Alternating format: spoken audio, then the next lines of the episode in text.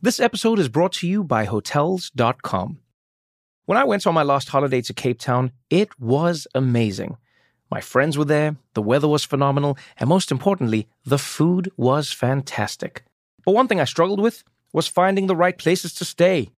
You know, all I want is a great bed, a fantastic shower, and breakfast that doesn't end at 8 a.m. I'm on holiday, I'm still sleeping.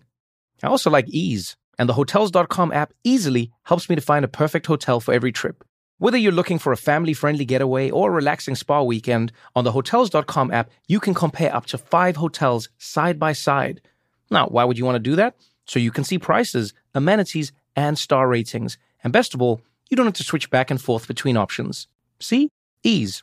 So start planning your next getaway and find your perfect somewhere in the Hotels.com app today. It's winter, and you can now get almost anything you need for the coldest months of the year delivered with Uber Eats. What do we mean by almost? Well, you can't get a ski slope delivered, but you can get dish soap delivered. Sunshine, that's a no. But a bottle of wine, that's a yes. A snow angel, sorry, no. But angel hair pasta, Uber Eats can definitely get you that. Get almost, almost anything delivered with Uber Eats. Order now. Alcohol and select markets product availability may vary by region. See app for details. This episode is brought to you by AutoTrader. Look around. What do you see? Cars. Lots of them. And guess what? They're probably on AutoTrader. Whether you're into timeless classics or the latest trends, if you see it on the road, you can likely find it on AutoTrader. New used, electric, and one day, maybe even flying cars. See a car? Find it on AutoTrader. Visit Autotrader.com to learn more. Good evening, everybody. It's time for another one of our previews here on the Blue Room of our Blue Room Extra content. This week we started off with Subs Weekly, and of course, it is a busy week for the Blues on Sunday. Everton's women's team went to Anfield and won 1 0 thanks to Megan Finnigan. And of course, on Saturday, it's the lads' turn going across the park, trying to replicate the win and performance from Brian Sorensen's team. So this week we focused, of course, on that game coming up at the weekend with Warren Doyle and Keiran Knox. But we also reflected on a great performance at Anfield on Sunday and look back at some of the stars of the show from that victory. If you want to listen to this show in full, the link is in the description. It's patreon.com slash the Blue Room Extra. You can get involved at any time. You can stop your membership at any time. And it's a great time to get involved with some big games coming up as we build towards the festive period, which is always busy as well. So it's patreon.com slash the Blue Room Extra.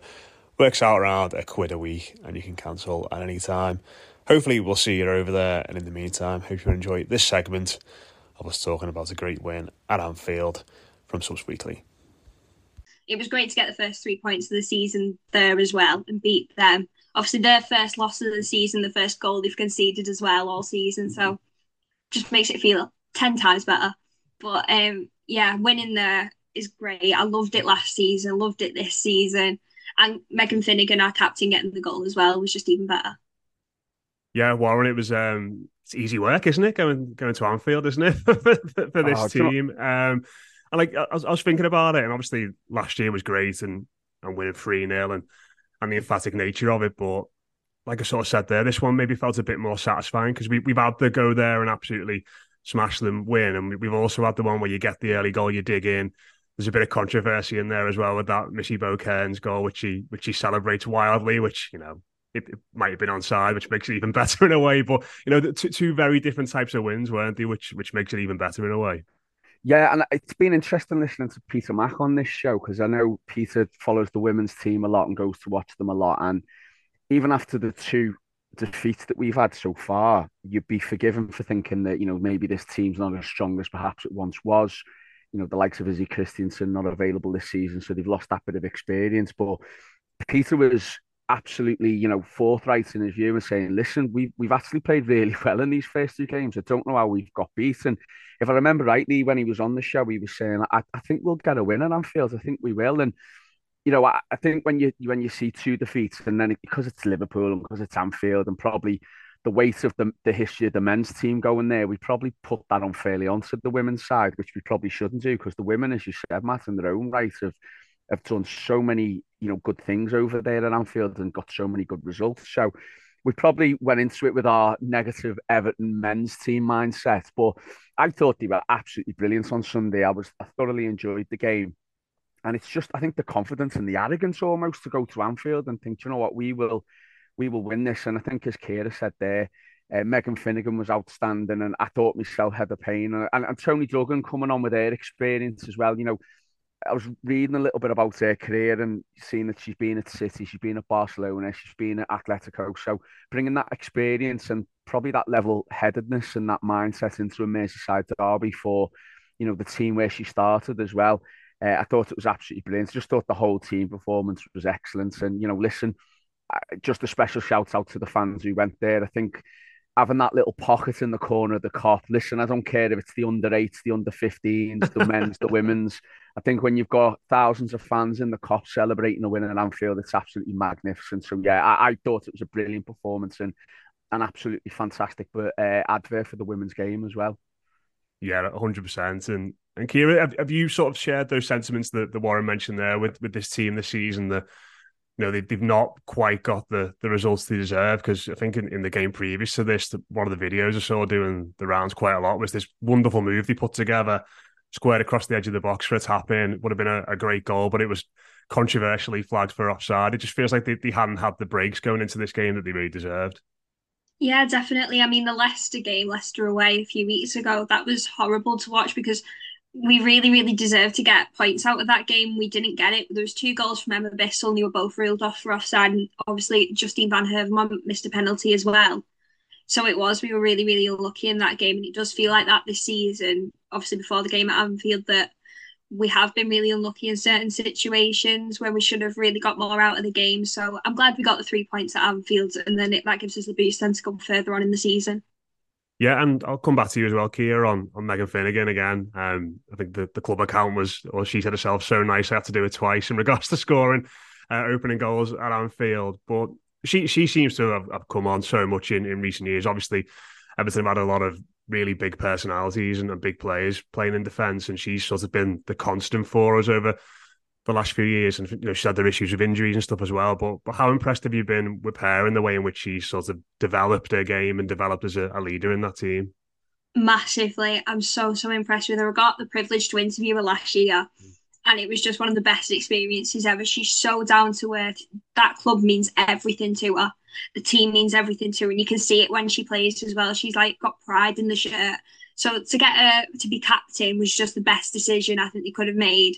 And then with her being there consistently week in, week out, it's just great to see. And she knows the fans, she knows the club, she knows Walton Hall Park really well, and she knows what she needs to do to get a reaction out of the Everton fans and what we want and what we want to see yeah, it, it, it was nice, Warren, in a way that you know she had that moment again because there has been a lot of a lot of flux within that that women's team. There's been some, you know, losing losing Gabby George so late in, in the window in the summer must have been a massive blow given how, how good she's been. But you know, for, for Megan Finnigan to sort of stand up and and lead in defence, lead, lead in attack as well, it, it, it feels like exactly what that team needs at the moment it was a brilliant performance, as I said earlier, and it was just, it, it, I think, from it as well, from Megan Finnigan, it was just that.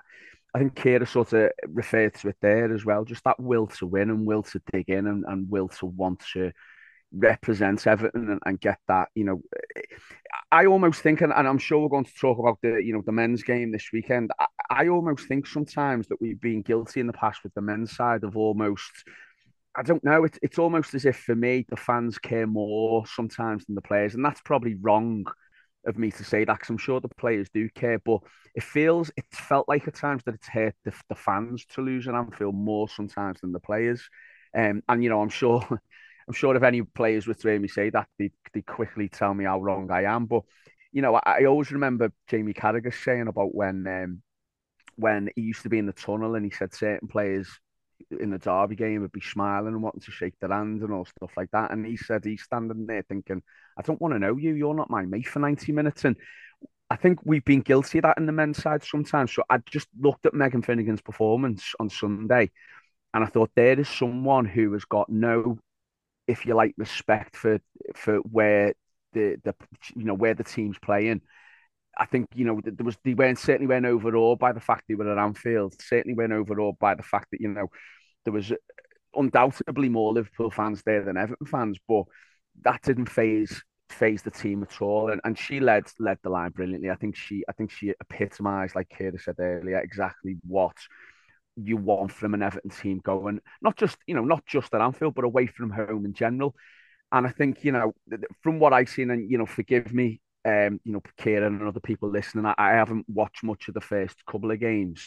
I've only sort of seen a little bit of highlights here and there and, and goals and whatever.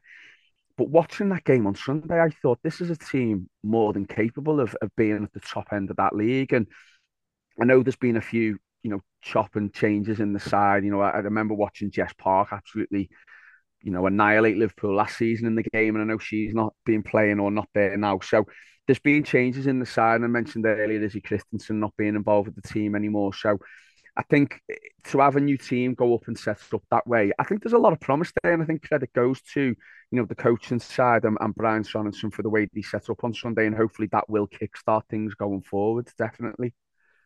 Yeah, and just before we move on to, to speak about the coming week and Saturday, you know, Warren hinted there, Kira, that he thinks this, this team has, has got the ability to go on and, and do a lot better and be at the top end of the table this season. And you were you were nodding along. Did you, did you sort of see that for this team as well? Do you think it's going to be a, a bit of a springboard because they seem like seem like such a likable group. And and listening to that that BBC podcast last week and listening to the, the language on, on Brian Sorensen, he's a, he's certainly a very very passionate coach. It feels like they've got all the ingredients there to really kick on. Yeah, I really hope so. I mean, last season obviously we finished mid-table. I think we finished sixth, just below Villa, and Villa obviously had come on lows last season, so that that was a really good place for us. I think obviously our first season under Sorensen to be there but I'd really like to see us progress now further into those maybe top five, top four places in the league table. Obviously, we need to start winning the bigger games like Man United, we've got up next on Sunday. Arsenal, Chelsea, Man City, we need to start beating them away from home or at least getting some sort of point out of the game to then help us build and progress further. Sports Social Podcast Network.